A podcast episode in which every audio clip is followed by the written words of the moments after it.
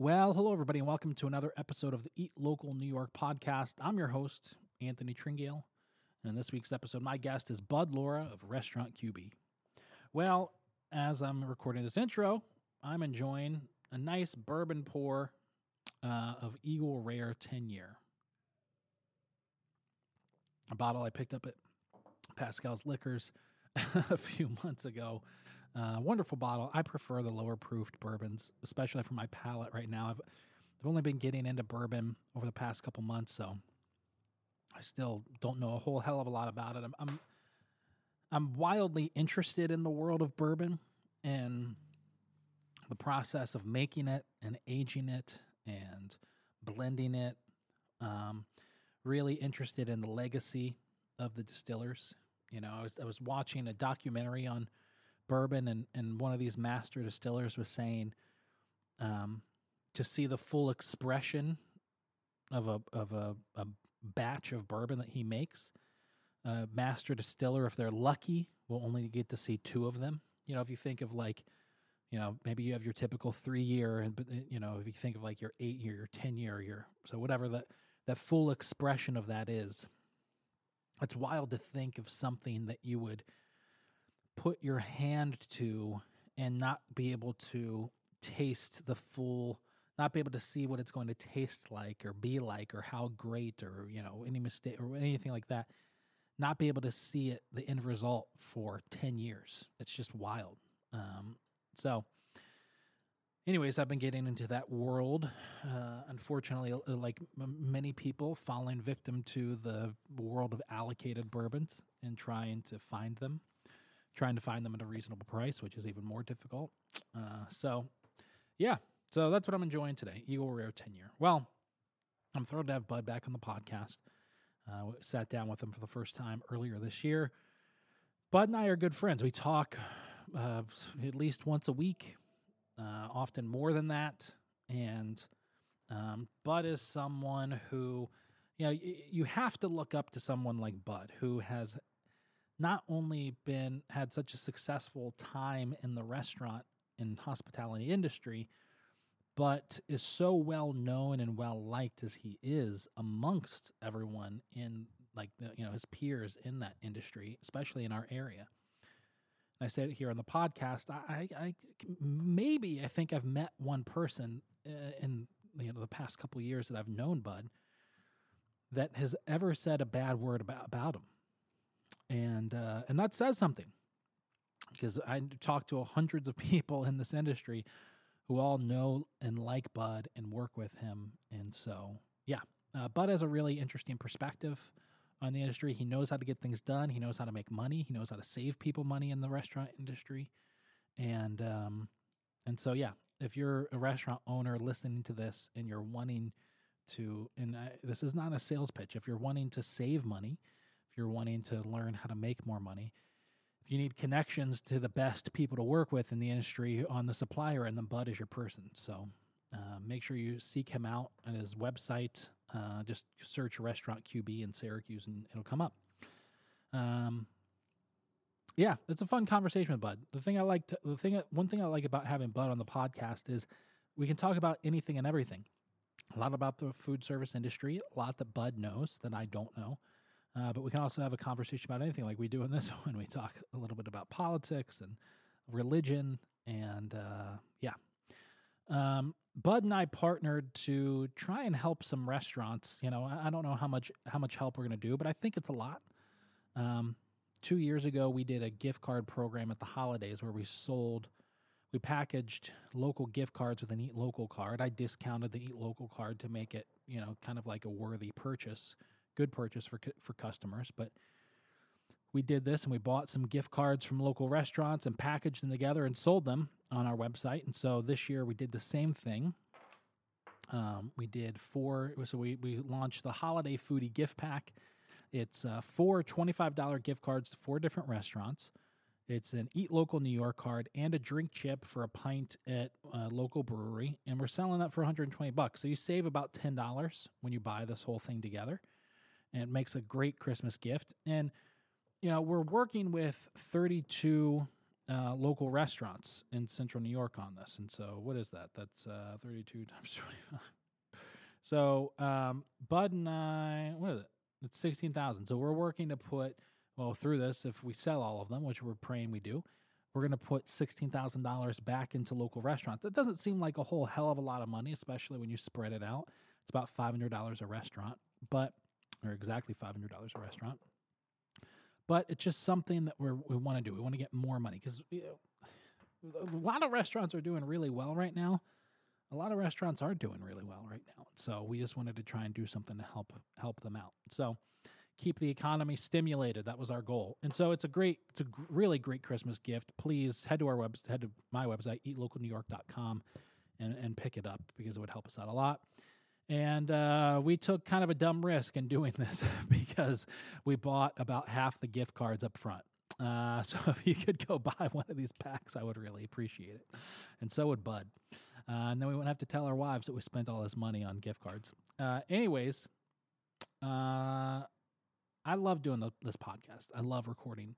It's, ma- it's maybe my favorite thing besides feeling, uh, bes- besides, you know, part of me feeling like mildly important through having Eat Local New York, which I'm not, but I like to feel that way as we all do about ourselves. Um, my favorite part about Eat Local New York is, is having this podcast and talking with different people uh, every single week. And, um, and I've had this business now for seven years, and it's been like a real business for four or five. But I've had this been going. I've been doing this now for seven years, and and I'm getting to a point where I don't know if it's worth it anymore. It costs a lot of money. It requires a, a shit ton of time, and um, especially to not make a lot of money doing it. And now my wife and I have just had our first child, and, um, you know, our, our son, who's almost, you know, he was about three and a half weeks old right now. And I just don't know if it's worth it anymore. Um, I've worked a lot over the past seven years to try and build a reputation in this industry. And I've had hopes of making a lot of money. Uh, those hopes have not happened. They've not come to fruition. Um, Bud has a, has a funny saying, if you want to, Uh, make him, or what is it? If you want to be a millionaire, or if you want to have a million dollars and be a restaurant owner, you got to start with two, something along those lines. And I think that, uh, you know, I think the same is true in the marketing end. Over the past years, people have asked me why I haven't made a lot of money. I've often blamed our area, um, you know, blamed just kind of the backwoods, you know, central New York is behind the times, da da da da. I don't know if that's true. Maybe I just suck at this. Or maybe this just isn't like that profitable of a side of the business. I don't know what's true, but um, I just know that it's, it's you know it's it's a it's a shit ton of work to constantly put this stuff out and put it out in a timely manner and be consistent with it. And you know I'm sitting in a studio that I rent downtown that you know we, I've got like thirty thousand dollars, which doesn't sound like a whole hell of a lot of money, but that's a lot of money. Uh, thirty thousand dollars and, and thousands of hours invested into this thing. And um, Bud and I have talked a lot. We talked a little bit about it in this episode. But we talked a lot over the, especially the past year, about restaurant owners closing and, and trying to figure out why, knowing what they say publicly, but trying to figure out why. And, uh, you know, I, I am nowhere near to that level, but I think they are of like having the in, in, in, intense responsibility of owning a restaurant and being responsible for all those employees and their livelihoods. But having said that, I think I'm starting to kind of get their get maybe a little bit of that perspective of there's sometimes you just gotta you wake up and you kind of face the music and you say maybe this isn't worth it. Maybe there's something else I want to do, something else that's more profitable. You know, you never know. So, anyways, uh, those are my ramblings for this intro of the podcast. Uh, this intro, like my conversation with Bud, is just things I want to talk about. There's there's no real rhyme or reason to it. I hit record, I start talking, and now we're going to get into the podcast. Let's get into this week's conversation uh, with Bud Loura.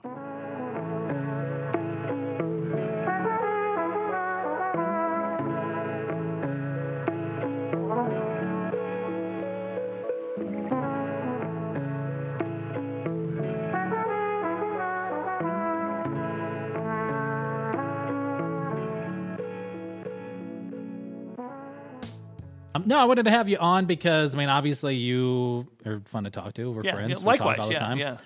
Um, you know, even though we don't agree on everything, it's right. Still cool to talk. Yeah. Yeah. you were obviously, uh, uh, you know, in the know of everything that's happening in the restaurant industry. Yeah. And uh, there's a lot that's changed since the last time you've been on, and yeah. a lot that's about to change again. Yep. So I thought it'd be, you know, fun to have you back on and shoot the well, shit. Yeah, yeah, that's good. Thanks, you know. man. Awesome. Awesome. You know, Always. Yeah. You know, there's so, no really point to any of these podcasts. We're just talking. You know. They, uh, yeah, a lot of stuff. The, the Sysco thing was big. Yeah. That was huge to everybody. And I, it just amazes me. I got a lot of calls from people asking if I had a solution. Um, uh, we did, and I was able to help introduce some people to some people. But uh, uh, the biggest thing I see out of that is, is uh, I still can't believe that Sysco um, is still selling people. That people are still driving over to Will Call, still picking shit up. They're not blaming Sysco for what happened. They're saying, oh, they're good people because they're drinking the blue Kool-Aid, man. And I don't have anything no. against. I have good friends that work at Sysco and yeah. people that are drivers. I'm not, you know, they're local. I don't want to bash anybody that have uh, employing people, but they're the way they're doing business is just wrong. Oh, it's for sure. Wrong shit. I mean, Sysco. I. Uh, Tim at Buried Acorn was just telling me two days ago, he's still ordering from Sysco every week because that's where I think I think that's where they get their food, and um, and he's picking it up, and they're still charging him a ninety dollar delivery fee. You need to introduce me. I met, I yeah. met Tim through Facebook. We should set up a time to go have lunch yeah. and do something there. I'd love to meet him and talk to him. Yeah. His wife, what's his wife? Angela? Uh, Crystal. Crystal. Yeah. Crystal. Yeah. Crystal handles most of that kind yeah. of stuff. But um, uh, so I mean. So when he said that, I was like, why aren't you, it's like, switch to Lorenzo's, you know? Switch to somebody. Right. Yeah, yeah, Lorenzo's, yeah. And his response was, no, because then I have to go, then I have to switch. There, one thing that I've, one one of the many things I've learned, and I, I, I get it, I definitely get it. One of the many things I've learned about restaurant owners and business owners in general over the past couple of years is it, it's, you're familiar with the pain you know. And so right. to get out of it, Is is like your brain, like it's I, I've all, I've usually described as like your brain is a highway, and you order every week. I go to Sysco, I place my order, I press my button, I go and I pick it up, yeah. and I'm done. And you've developed that highway to try and turn off, get somebody to get off at exit thirty-eight to go get shit at Lorenzo's, even if you tell them it's going to save them money. Even if you should prove it to them. I, I lived in that space for seventeen years with Dining Alliance and trying to convince people, and we learned.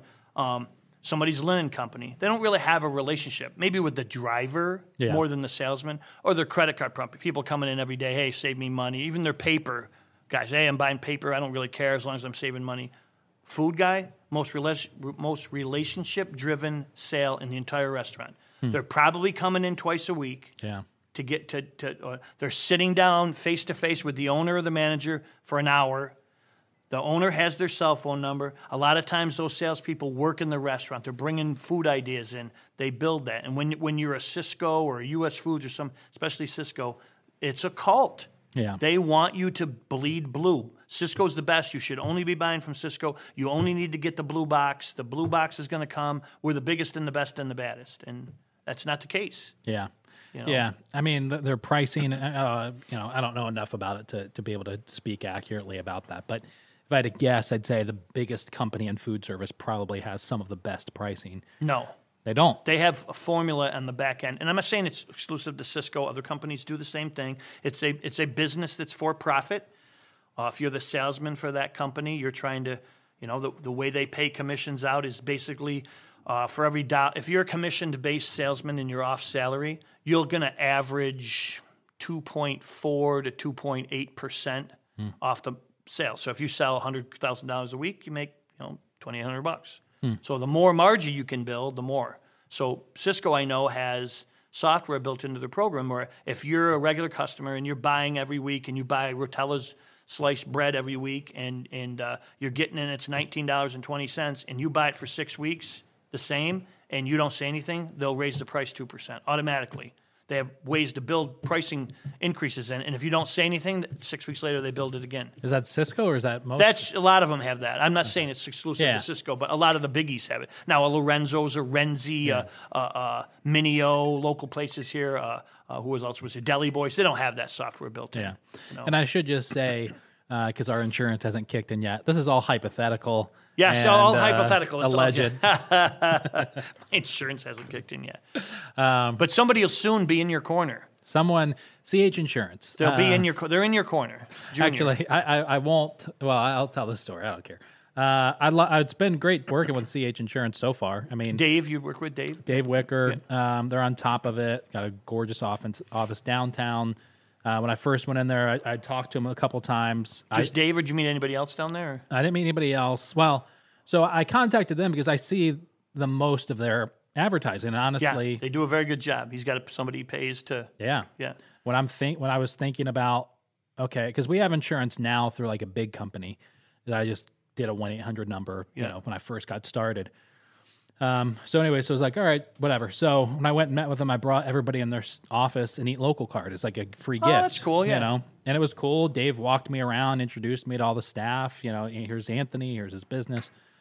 Um, Dave came down here. He's like, hey, I finally figured it out, yada, yada, yada. Um, so what's funny is his nephew owns a pizza shop up on Onondaga Hill. What's the name of it? Uh, I forget. Hujili, no, something. Anyways, yeah. um, only been open like a year or two, I think. But like a month ago, I did a Instagram story, and I was like, and because I've had three the day that we were at the retreat. Remember yeah. those old people that were sitting behind yeah, yeah, us? Yeah, yeah, yeah. It was yeah. like yelling at the, you know. Yeah. So I had that experience, and then Rebecca and I go to Copper Top, and same thing. Like this group of like old people are sitting behind us, talking louder than anybody, annoying as shit. I mean, it was just... So I do an Instagram story of old people are fucking the worst when it comes oh to... Oh, my God. Deep. Okay, that's going to get you far. Yeah. Trying to be fun. You know, yeah, being I was funny. being funny, but not mean, right? Right. Yeah, yeah. And uh, I had two people. One of them D M'd me and said, go fucking die. and, then, uh, and then another person just D M'd me and said, you suck. That's not bad. One of them was Dave's nephew. Oh, my God. That's fucking funny. That's hilarious. Oh, my God. That's hilarious. So Dave was like, oh, my nephew owns a, opened up a pizza shop up on Onondaga Hill. Oh, my God. And when he said the name of it, I was like, I didn't say anything to him, but I'm like, that's the fucking kid that told me. Oh, my gosh. That's funny. They're really good people down there. Yes. Juniors are good. They they do a lot for the community. Yeah. And his, his big thing is we're in your corner because he's on the corner yeah. down there, so... I've known Joe Cavertino for, oh, my God, for yeah. twenty-plus years. I'm happy to work with, you know, I mean, you think of, when you're doing business locally, it's not, I think, it, A, it's important that you're supporting local because the primary reason, which we're going to get into here in a second, okay, um, your tax dollars stay local. Yes. Insurance is, I'm sure, a little different right. because they're, you know, they're, the massive companies are funding or insuring you. Um, but... We all know the percentages. When you support local, I think, isn't like seventeen percent of the dollars to, if you spend your money at a chain, it's either seven or seventeen percent of the dollars stay in the community. Really? I don't know that stat. Yeah. Only yeah. cow, yeah. It's something small because yeah. most of the money in the bank account, if you're going to Buffalo Wild Wings, it's going to their bank account at their headquarters. I wouldn't use them as an example. I have a good friend that works at Buffalo Wild Wings, so I'm not going to dish Buffalo Wild Wings. Let's say it's McDonald's. Let's say Pizza Hut. Pizza Hut. Pizza Hut. So if you go to, if there's any Pizza Huts left, yeah. if you go to Pizza Hut and they make a deposit, that money goes to Wichita, Kansas the next day. Right. It's in their national bank account, or unless you're a franchisee or whatever. Yeah. But, yeah. but most of that money goes to another state, Correct. wherever they Correct. are. Yeah. Right. If you're supporting a local company, it's like forty percent or thirty, here, whatever. Yeah, Some yeah. high percentage stays here because, you know, everybody's paying their taxes. And if you, and the other, you take it one step farther. So, I mean, uh, insurance people make money. That's how yeah. they, that's their job is to make commission off your sale, the sale of you. So Dave somehow is going to make a commission, right. whatever size percentage. And you're not against that because no. you're, You know, you want people to you want to sell your stuff and make money too. Yeah. So when he when he makes money off your sale, he's probably spending it locally, right? right. So he's going to spend that money that he made in commissions for sure at a at a restaurant down here or there or whatever. I did talk to them today, and, and I was talking to Larry, one of the guys over there. Larry's a great guy. He's probably one of the better guys. There's a bunch of good guys over there. Larry's one of the better ones, and uh, we were talking about different places, and he said, "I see you post a lot about Cross the Hall Cafe." Mm-hmm. I said, fucking love that place. Yeah. I, Joe does a great job. He goes, we get food there like every day. Mm. Like every day they support Joe. Yeah. He's just a, Joe's a good guy. The yeah. food there is amazing. He's got that little bitty spot. Yeah. I'm not trying to non-promote anybody else, yeah. but, you know. I um I I first met Joe because he, when they first opened, I was kind of like, Cross the Hall Cafe, you know, whatever. Yeah. Been a bunch of places tried to be in there. Yeah. yeah. Great spot. Um, but uh, not for parking, or you know, it's challenging. Yeah, yeah. But it, I mean, let's be honest. The people that are going to Across the Hall Cafe don't live in a suburb, and if they do, they work downtown. Correct. So they're Correct. used to it. Yeah. You know, you're probably, uh, good point. You know, you're probably not getting somebody that's like, oh, where do I want to go get breakfast today? Let me come in from Baldwinsville to Across the Hall. I drive in from Fulton, and I park illegally, and I run in and leave my car there, and knock on wood, I've yet to get a t- ticket. So if anybody's yeah. listening to this podcast that's a city police officer that gives yeah. parking tickets. Or the mayor. I drive they're... a white, what kind of car do you have? I don't drive a, a different colored car. Yeah. Yeah. It says X O Taco on the side yeah. of it. That's yeah. the car you yeah. drive. Yeah. Um, yeah, bust Chris smiling. But uh, but he so I first met Joe. He came into three one Fried like our first week open and supported. He's such a good, his whole family works there. They're just good people. Yeah. And now, I mean, the the the good side of things as well as the bad side of things is his niche and what he does is catering locally, sandwiches, mm-hmm. lunches. You know, he does some of that. And two really good places just closed. Not too long ago, Alamode closed over mm. in Nottingham Plaza, and then you just saw that Peach Tree closed. Yeah. So that maybe helps his business. Yeah. You know, and I don't know why those places, I, you know, they both had some challenges with staffing, from what I understand. Yeah. You know? I, I think David had a great staff. Dave, David said big his, staff. I mean, you saw saw a picture yeah. of everybody. Yeah. And his staff, I went in there one time to get it because I th- I thought. Uh, that they had the best chicken sandwich in Syracuse, yeah. bar none. I they mean, got a really good uh, uh, beef brisket sandwich too. Yeah, yeah. that's your, I've only had the beef brisket. There. Okay, yeah. I would go there to get the chicken. The chicken, you know, but it was just it was messy because it was yeah. dipped in honey. Yeah, but with, it was just delicious. But I walked in there one time because I wear this shirt every single day of my life. Yeah, and um, and I walked in and they were like, "What are you doing here?" You know, like his staff. they were like, they were like. You know, you work there, yada, yada, yada. And they all, you know, all the staff recognized me, you know, and all that oh, kind of stuff. Cool. So it was great. But, um, yeah, so he said it was the space, which that space did suck. Yeah. Um, at least if you're trying to do, like, you know, get to sit down and all that kind you of stuff. You think you'll really open again? Or I don't know. A lot, a lot of, people, of people said that. Yeah. I know. Uh, what was the place downtown Brian Prince owned? Uh, oh, God. They got they had really good reviews in the beginning, too. Uh, oh, God. That uh, did really well downtown. I can't remember. It was a deli or a... Oh, what the hell was the name of it? Palladino's Deli. Oh, okay. Yeah, they did really well yeah. downtown, too, and then they you I know they, they didn't make it. Yeah. yeah. But my son and his, his girlfriend, which... But when are you airing the podcast? A couple weeks. So it, it will be his fiancée tomorrow, because he's asking wow. her to marry him tomorrow. Uh, my son and his fiancée live over toward Jamesville, and when twice a week... They either go to Peachtree or to Alamode mm. for sandwiches, wow, yeah. and now they don't have those places to go to. That's, that's so awful. You know it kind of blows. Yeah. So, I'm so. sure Peachtree is something. Have you, you well, you've been there. Peachtree well, just once, yeah. Peachtree is the perfect spot that you could franchise out. It's a the great model. Yeah, it's a great yeah. name. It's got great yeah. service, great food, great staff, like great decor and layout and everything. That is one thousand percent. A model that you could build multiple yeah. locations off of, and do all of them would do well. Um, so, do I think he'll reopen? Probably. Do okay. I? Part of me says no because so many people say, "Well, one day we'll be." Yeah, you know. Gonna, it's hard, man. People, people, they watch the Restaurant Network, and they, you know, yeah. this is my big thing over the last twenty plus years is they see the Restaurant Network. They're working a job that they may not like. It might not seem glamorous or sexy, and they see, you know. Gordon Ramsay going in and, and, and doing a remodel of a restaurant, and they think, oh, my God, I want to do that because it's sexy. Or they watch this food show, and there's so much cool food, and they go, oh, my God, I could do this in a minute. Yeah. And they want to do it. I have a friend right now who's trying to looking to take over a spot, which I hope he doesn't do because he'll lose he'll lose money. Um, and, and they go into it not knowing anything about the business, and they lose money because it's sexy. Not, yeah. They think it's sexy, and it's it's not sexy. Working seven days a week, twelve hours a day isn't sexy. Not having health insurance, not having life insurance, not having vacation days, that's not sexy. Yeah. You know, and, and knowing at the end of the week that everybody but you gets paid first yeah. isn't sexy. No. And, but, you know. It's it's funny to think, you know, I know, I know I've said this story a thousand times, but I'm thinking back to, like, the restaurant that I met when I first started Eat Local New York. And in Syracuse? Yeah. What was your first? The first restaurant that I met. The owner that I met that I where I was like, oh fuck, I have to do something was, um, I, I don't want to say her name. Um, I'll tell you off air, but okay. um, because she's still oh. in business. Oh wow, and she was nice. It was good. Oh yeah, it was a great. Ex- I mean, so I had the social media company, and a friend had said you need to go meet with her. She needs help, and so okay. I went and met with her. Do you still do business with her? Uh, yeah. Okay. She's still in business. Um, but you don't still do her social media? No, I never okay. did. Oh, okay. So I met with her. I gave her some quick advice on like, hey, like I looked at her Facebook, and these are this is seven years ago. So yeah, yeah. social media was completely different. So I looked at her Facebook. It was like, I would do this, I would do this, I would do this. But there you go. You can do it. You can pay me to do it, but you can do it. Um, and she was great like, business model for you.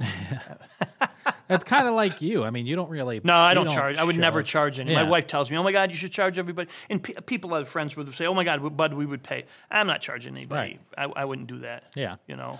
Um, but so, yeah. I, I And yeah, anyway, so uh, so I told her what to do. She's like, how much do you charge? I told her, which back then it was really nothing. And she said, well, I can't afford it. I just spent my last three thousand dollars on a Clipper magazine ad. And I was oh, like, my God. Well, seven years ago, it wouldn't have been as bad as now, but nobody should use print advertising now at all. Yeah. Any, no print advertising. Not in a restaurant. No, my yeah. God, no. My God, no. And I'm, again, I got to be careful. I'm not trying to criticize any of my people that I'm friends with that do that yeah. sell print advertising, but that's, especially since COVID happened and people yeah. are moved more inside, you, you can't. Print advertising doesn't work. Well, so... So anyway, so I said to her, I was like, well, has it come out yet? She's like, yeah, it came out last month. I was like, well, how much did you get from it? Nothing. Not one ad. And she was like, and honestly, I'm about to close. Like I have, so, and her story was she worked, she was a branch manager at a bank, made a great income, great living, insurance, all nine. Loved to cook for family, made great food. Her friends always told her, you've got to open a restaurant. You would crush it. You got to open a restaurant. I'm trying to think if I know. I got to know this person, right? You've probably ran into him, yeah. but I, you don't, I, don't, I, know, I know you don't work with him. Okay. And so um, so she did. She decided to quit her job, got a, like mortgaged her house, got the money. Oh, my God. And she did make that item really well, and she still does, but that's all she knew how to do. And and so she picked the like maybe the worst location for a restaurant in Syracuse.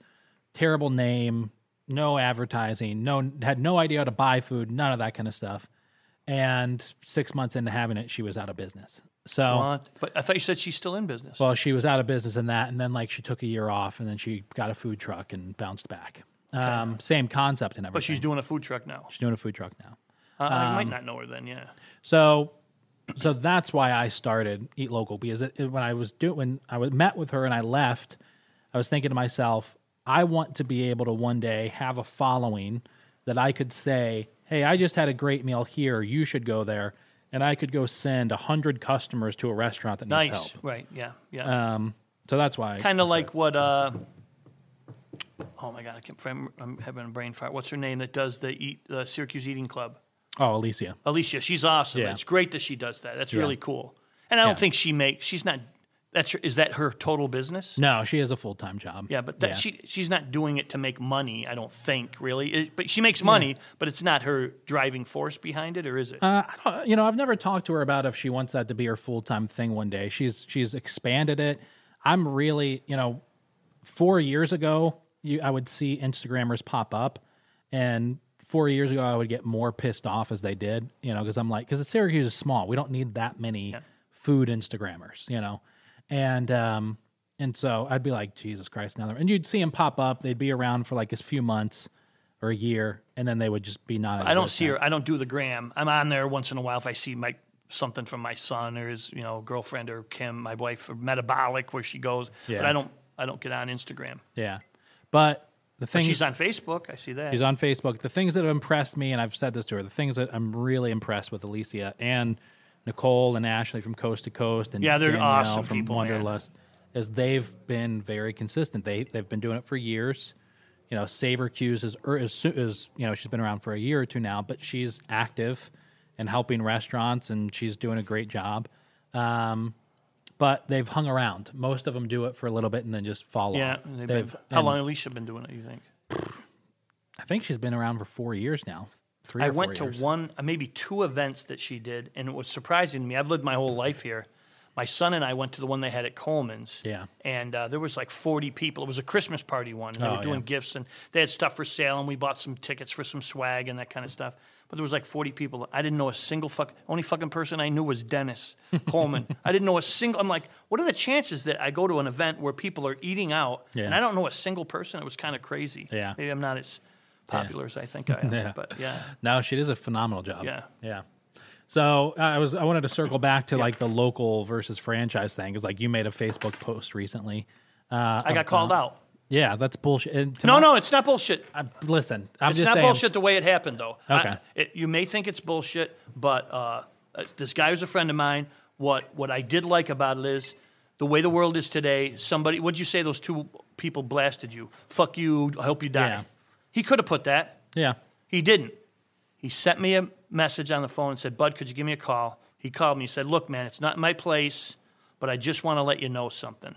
And he goes, "I listen to your podcast." We, he comes to the Breakfast Club. You've met him. Mm. He's an, he's a really nice guy, he's very supportive. And he said, "Look, I, I'm a multi-level manager at uh, a yeah. particular chain in Syracuse. I just want to let you know that what you said isn't true." And part, and I've said this thing for years. It's my story is like, look, when there's, you know, an independent restaurant is part of a community. And that community, it sometimes needs help. You know, maybe your son or your daughter is playing soccer or softball or something, and they need somebody to sponsor the team and put Santangelo's or Tissone's or Joey's on a on a jersey. You go and they sponsor you. Right. If if there's a tragedy and you know there's a car accident where somebody's injured or there's cancer or something for somebody in the community, you go to those independents and you ask for a gift card, and they give all the time. Yeah. And I and my my pitch had always been, or my story had always been, and then. When that happens, somebody's got to make a dining out decision on a Friday, or Thursday, Friday, Saturday, and they go to the chains. Yeah. Why don't you go to the independents? Because I had always said, there isn't a Mister Olive Garden, there isn't a Missus Applebee's, and they don't contribute. Well, that's wrong, and, and this individual pointed that out to me. You know, the place that he works last year at corporately gave out ten million dollars mm. last year. The local Applebee's here, who we ha- he happens to be friends with the local people at, at, at Applebee's, they give all the time. He gives all the time. They do give, and they... The point he made that was well as well is, look, man, so you're going to work in food service. You can work at the Brasserie or you can work at, at Olive Garden. You know, okay, it'd be great that you go work at the Brasserie, but there's nothing wrong with working at the Olive Garden. They're employing people. People sure. work there. I don't want to criticize somebody or demonize somebody because they happen to have a job at Applebee's. Without a doubt. So that's why I put what out what I did. No, I get that. And, and he didn't bastardize me. He didn't blast me on Facebook. Yeah. So. And I'm not saying I'm not bringing it up because I'm saying, oh, Bud shouldn't have posted that. Right. And and and I know who you're talking about, and I do, and he's a great guy. He is, yes. And and I agree with, you know, he follows us and he comments on stuff from time to time, and he's a great supporter. Yeah. Um, and that's awesome that they do those things. You know, I had Marie from Good Eats and Sips on uh, not too her. long ago. Uh, Don and uh, Marie Agate, and um, oh, Don Agate. Okay, yeah, yeah. yep. And uh, Marie is his wife, and so. Uh, Marie was on. You're gonna love that podcast, by the way. Really? Oh, Why? You're gonna love it. Marie's Marie's hilarious. Oh my gosh! Extremely. Maybe I should get her for this other podcast. I you know. should actually. Really? You know what? No, you need to get both of them. Really? You oh, well, I'm sh- friends with Don on Facebook. You yeah. should get both of them at the same time because that yeah. we're gonna film a reaction video with Don to Marie's podcast on my when, show. Text me and tell me when it comes out. I will. Yeah. Um, you, the only ch- ch- uh, hitch is you have to get them on a Monday. It's the only day they're closed. That's the only day we do ours. Perfect. Yeah. Our, our competing podcast. Yeah, you should definitely get them. Oh, wow. On, yeah, wow, cool. At, at the same Is she time. just funny or? Marie's hilarious. Uh, Marie's intelligent. She knows what she's doing in food service. Cool. Um, uh, Love she's, to. Yeah, she's from Montreal. Oh, so, nice. She's got know, the accent? Uh, a little bit. I thought she was Swedish at first. Oh, my God. uh, but. Uh, I always thought she was Swedish for some reason. She's got like, you know, blonde hair. She just looks, you know, yeah, sweet. But yeah. anyway, so um, uh, very intelligent person when it comes to restaurants, but hilarious. And uh, it's the most, it's the only, it's the, the podcast I have talked the least on. Oh my gosh. Okay. Yeah. Wow. And um, anyways, she was, but she was telling a story how she worked in Olive for Olive Garden as a manager for a few years and, you know, how much that taught her. And and I agree a thousand percent. Corporate positions and chains um, have their shit locked down a lot more so than a local restaurant does. And there's very few local restaurants that are actually going to run their restaurant like a legitimate business. True. You know, in terms of like, yeah. hey, we have H R, we have this covered, we have this covered, we have this covered. You know, Michelle at the Brasserie. Um, as, as we've had our disagreements, but Michelle at the Brasserie and Nora do, I would say, from what I've personally experienced, the best job of managing their staff. Of they hired an H R guy. He's a really good guy too. We had him on our podcast, but our podcast didn't make it because it Yeah. Those technical problems, so we have to have him on again. But he he knows his shit, and he yeah. comes in. They do weeklies and monthlies where he brings the staff in, and they they go over and have game plans. It's really, really good. And most yeah. places don't do, unless you're a chain. Yeah. And so I would I would go into the Brasserie and see Michelle sitting down and having a meeting with a staff person talking about, okay, it's, and I like overheard one day, okay, it's our monthly meeting and we're doing this. And I was like, holy shit. I've, yeah. I don't know of anybody else. I'm sure there are. I don't know of anybody else in Syracuse I've ever seen do that at a restaurant.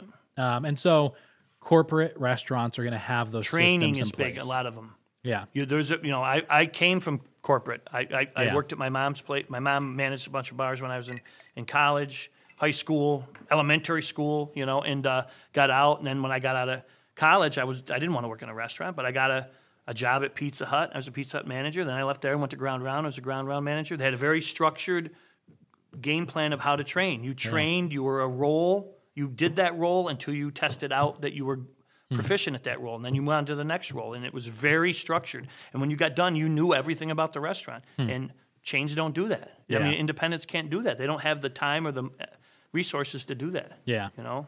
So I think that th- th- those are great aspects to a yeah. chain restaurant. You know, they have their national branding down, which is phenomenal. But, so why are you upset with this individual for... Everybody is who they are. You know, like it, right. like there's enough different types of people in the world that every viewpoint and thought and representation of sex and race and creed, religion is covered, right? Yeah, for sure, especially now. There's a lot more of them now. Right. Yeah. Uh, yes, yes, there are. Yeah. Um, so I don't really, you know, whatever. I, I don't have to... really wonder, I wonder if this group is represented. I can find the yeah, representation yeah, yeah, find somewhere. Some, yeah, yeah, yeah.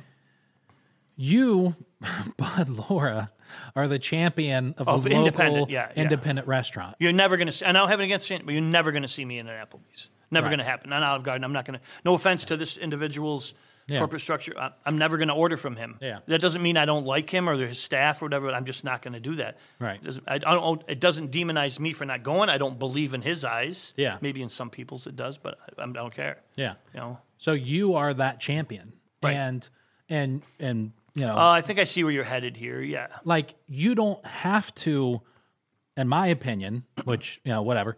You don't have to worry about not representing or not talking about all the work that chains do. That's great. I see what you're saying. That's wonderful. Yeah, yeah. Someone else can go work for a national chain or a group of national chains to help them save money, and they can talk about that. Bud Loura is the local champion yeah. of the re- local restaurant well, owner. It's like our Breakfast Club thing. Remember when we first started and we're giving money out and doing things, and then I, I just, I thought naively... You, I think you were more seasoned in that space to know what was going to happen. Is I said, oh my God, everyone's going to fucking love what we do. Hmm. And they didn't. People were like, oh man, the cooks are the ones that make the food, man. You should do one for the cooks because the cooks, without the cooks, there wouldn't be any waitresses, man. The cooks need the money. Like, man, I'm sorry. And, I'm, which, which I, and then you, you know, you, I don't know if it was you or somebody said, look, I finally said it to somebody that was blasting me about it. I said, look, man, I think that's a great fucking idea. I think it would be awesome if you had one for cooks. Let me know when you start yours, and we'll contribute. But right now, this is what we do, yeah, and the way we do it. So, but yeah. you're right. Somebody else, let somebody else represent that. Right. Good point. Yeah. So I, you know, I don't, I don't think there's anything wrong with, you know, or anything like that. I just when I saw you post it, and I know that you're very sensitive to that kind of stuff. If you feel like, you know, it, which which I I'm not. You know, but you're also a lot more confident in who you are and what you do than I am. And who, what? what really? You don't yeah. think you're confident in what you do? Uh, no, I think I am, but um, to a certain extent. But you know, you know what it's like. It's like when you see like the bully isn't. You know, it's not just like the bully who's like picking on everybody. It's, it's really, probably more insecure than the, the right. kid they're picking on. Yeah, you know, yeah, for sure. For that's sure. kind of how I am. So if I hear that somebody's like like that person who says you suck, yeah. like my response, I want to be like, yeah, go fuck your. You know, I want to yeah. go after them. Yeah. Based on insecurity, someone corrects you or you're set. Or, well, I, I, you know. if, if if I didn't respect him, I would have probably said "fuck you." Yeah. But I respect the guy, and he, you know, look, man, I, I'm fifty-nine years old. I'm haven't not everything I've done in my life has been perfect. You make yeah. mistakes, and sometimes it's good that somebody can say, "Hey, you know, Anthony, maybe you should try to do this or try to do that." Yeah. You know, So yeah, yeah, you Breakfast Club, great idea. We talked about it, whatever, and and uh, I, you know, we're kind of figuring out what to do, but it makes way more sense now to let everybody know, to find a way to have somebody contribute that doesn't go, even if it's five dollars. Yeah, all that was not something we were going to do in the beginning, but you kind of convinced me that maybe that's the way to go, and it's been working better. Yeah, which so. Remind me to take care of that before yeah. you leave. What's that? Switch the thing over for you. Oh, from it's account. Like twenty dollars, yeah, twenty-five dollars or something. Yeah. Uh, yeah. Uh, but we got a couple hundred bucks of, of contributions last at the last event of people that didn't go. Oh, well, that's, that's cool. Great. Yeah, that's awesome. That's cool. Yeah. Uh, one of them was, you know, Joe from Humpteen Pub was hammered and gave me a one hundred dollar bill, but which is great. Maybe I need to go drinking with those guys more, but that's hilarious. Joey's Joey's a oh my god, he'd guy. Be great. We got to have him. On, he'd be great on a podcast. He would be a he's a trip, one. But he's yeah. you got to warn people. He's kind of got a dry. Yeah, see that's wicked dry sense of humor. You yeah. don't know whether he was kidding or not. I know. So yeah, I do. I do not know him well enough yet to figure it out. Um, there's been a couple times where I'm like sitting there staring at him, and then he gives me a smirk, yeah. and I'm like, oh, that was hilarious. Yeah. So uh, it, you know, a rash of restaurants have been closing lately. Yeah. We kind of talked about Alamode, Peach Tree. I know there's a lot more. I keep blanking on somebody else are. Just closed too. I can't remember who it was, but I saw in the paper I posted. Uh, Cobblestone out in Geneva is for sale. Really wow. cool place. It's like an old frame house that's for sale. Yeah. I know uh, this will probably post in a couple of weeks, but yeah. Joey's has been sold. Somebody's going into somebody um, bought Joey's? Somebody bought Joey's. Wow. Do you know who so, it was?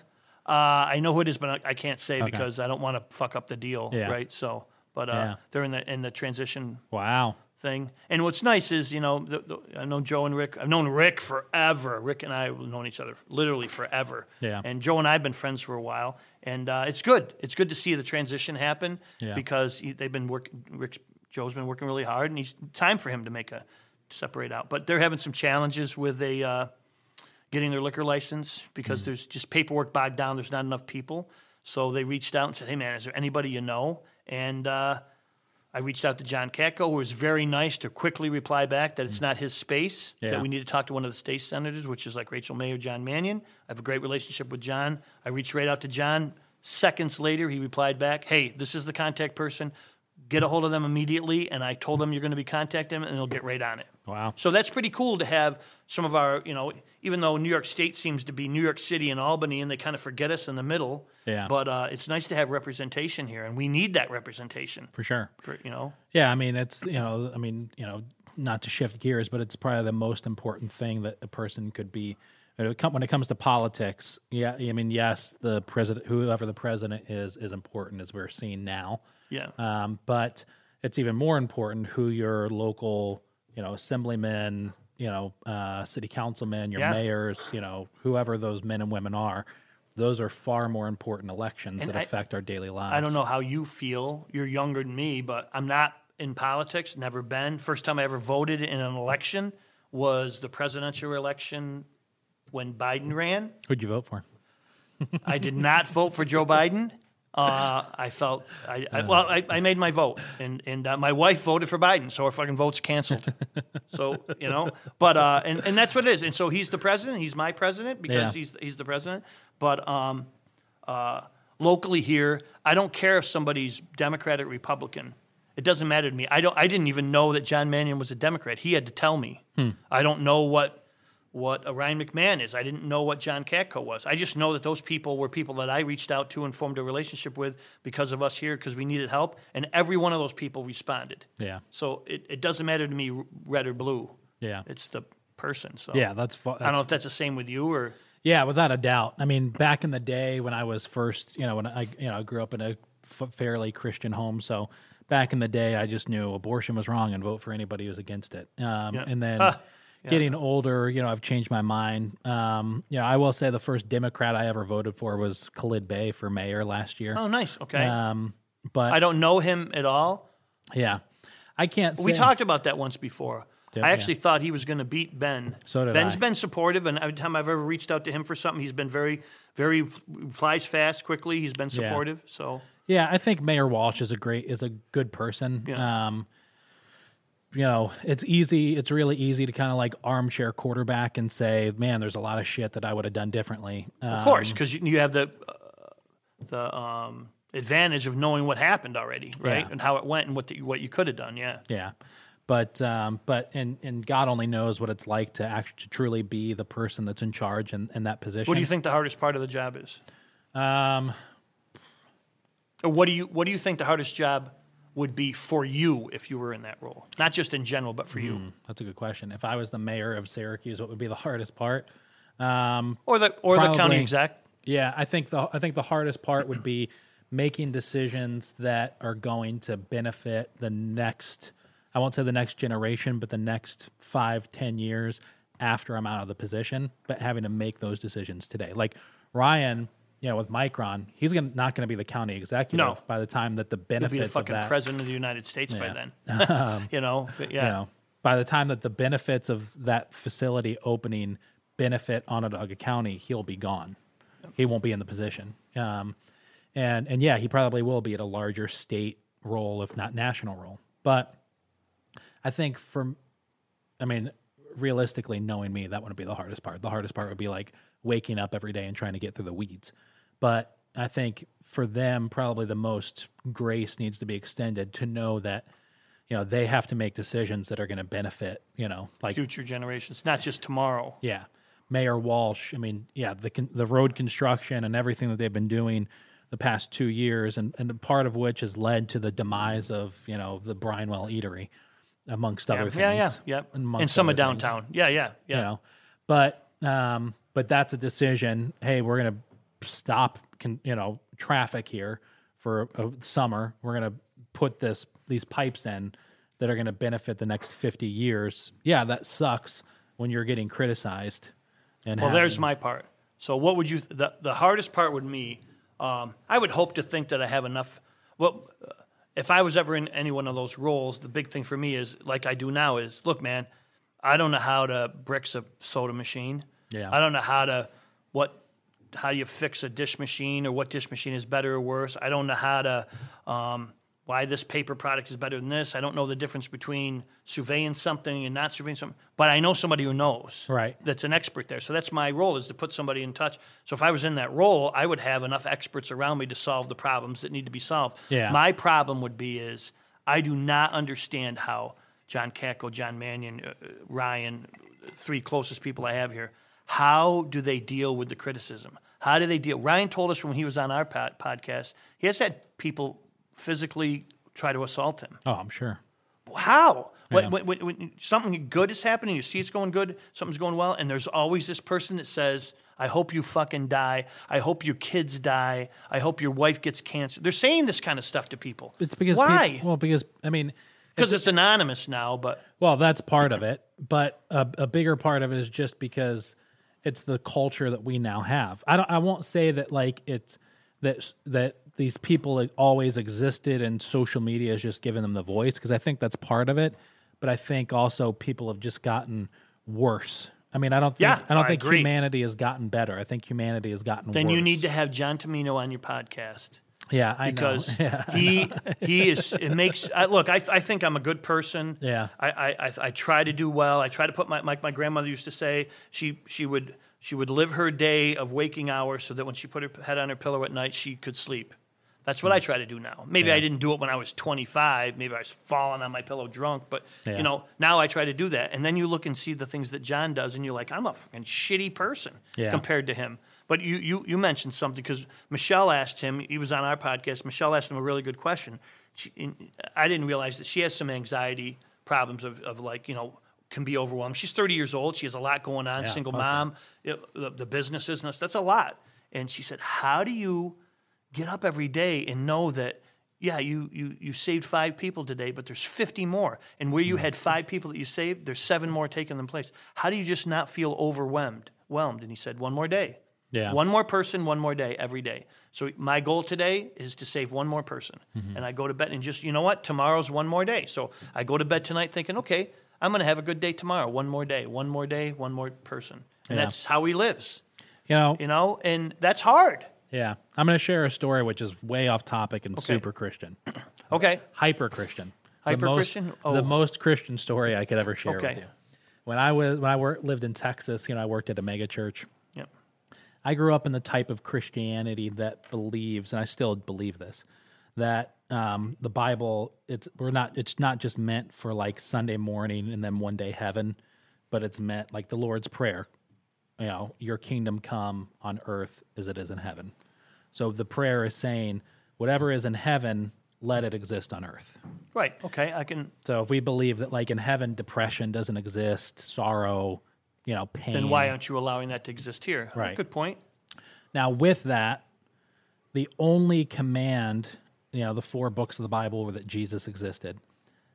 The only direct command, like thing that he ever told followers of him to do was heal the sick, raise the dead, cast out demons, like mend the brokenhearted. He didn't say, hey, go to church as I go to church. Right. Or he talked about tithing and give unto Caesar and tax, you know, that kind of stuff. And he gave a lot of great examples of, um, you know, like talking to the woman at the well. It was a pro, you know, yeah, all that yeah, kind yeah, of stuff. Right? Yeah.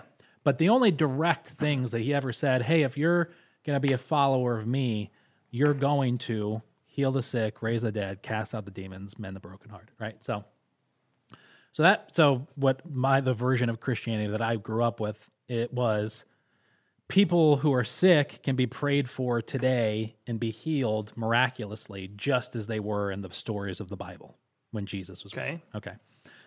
So having that reference, uh, we're in Los Angeles on like a. Uh, youth. We took the youth group from the church to Los Angeles. How old were you then? I was like twenty-seven, twenty-eight, somewhere. Or what am I, thirty-six now? So it was like uh, twenty-six, twenty-seven. Oh, wow. Okay. Not and, that long ago then. No, really? Yeah, ten years ago. And uh, and so um, when we were there, we were there doing like, it was like a missions trip, but to Los Angeles. I mean, I took a group of kids to Skid Row. And oh, wow. Like, wow. You know, I mean, I'm were talking, these at-risk kids, or no. Were they just Christian kids? Yeah. I mean, we had kids in there that were like lived in poverty in Texas, and kids that were like millionaires. So, um, and so we're walking up and down Skid Row, handing out like hygiene packs to like the homeless, and you know, seeing like every bit of craziness. There was this one guy that we stopped and we're talking to, who was homeless, who lived on Skid Row, and he's like. He stops. I had like a group of twelve teenagers with me, and um, you know, I'm like in protect, you know, making sure nothing yeah, happens yeah. while we're trying to like help these people. And this one guy stops us, and he's like talking to the kids. He's like, "Look, he's like your one. De- he's like your life can be one decision away from ending up like me." You wow, know? A lot of pressure. How old are these kids? These kids are anywhere from twelve to sixteen. Oh. It's a lot of pressure. You know, he's like, he's like, it's one decision. He's like, you do that drug, you get into, you know, you continue to make these bad decisions. He's like, but you're one decision away from ending up addicted, in jail, you know, whatever. And so, um, anyway, so while we were there, uh, we were doing like these outreaches where we try to like tell people about Jesus and, you know, lead them to the Lord, quote unquote. Um, anyway, so one of the things, there were these two These two kids, it turned. I thought they were much older. It turns out they're like eighteen years old. One of them was Muslim. The other one, I forget the name of the re- religion. It starts with a Z, but they believe that they were like Zionism or something, something yeah, like that. that. Yeah, yeah. They believe that they were like the first ever religion, and so uh, lo- pointless to, to explain how we were interact talking to them. But I'm talking to them, and um, for like an hour and a half, and we're in. Uh, I forget the town, like the big pier town where like the Ferris wheel is and all that kind of stuff, but um, right on the ocean. But I'm sitting there talking to them, and a lot of the conversation is just about um, their uh, their criticisms of Christianity, which most are valid. You know, like yeah. you know, what about this? What about that? What about this? And you could do likewise to theirs. Yeah, for sure. But the point is, like, you know, like, they're just like, you know, like, they're kind of, these eighteen-year-olds are talking to me with, like, pity that I'm a Christian. Oh, you know? Wow. Not like, not like ragging on me, but just, like, yeah. You could tell they're sitting there thinking to themselves. Poor this, you. Yeah. Right. Yeah, yeah. Oh, this guy is an idiot, you know, yeah. sort of a thing. So, anyways, the version of Christianity that I believe in is that, again, Jesus is real. People can get healed today, just like they were in the Bible. And so, long story short, one of the kids was in this motorcycle accident and couldn't, like two weeks prior, couldn't turn his wrists.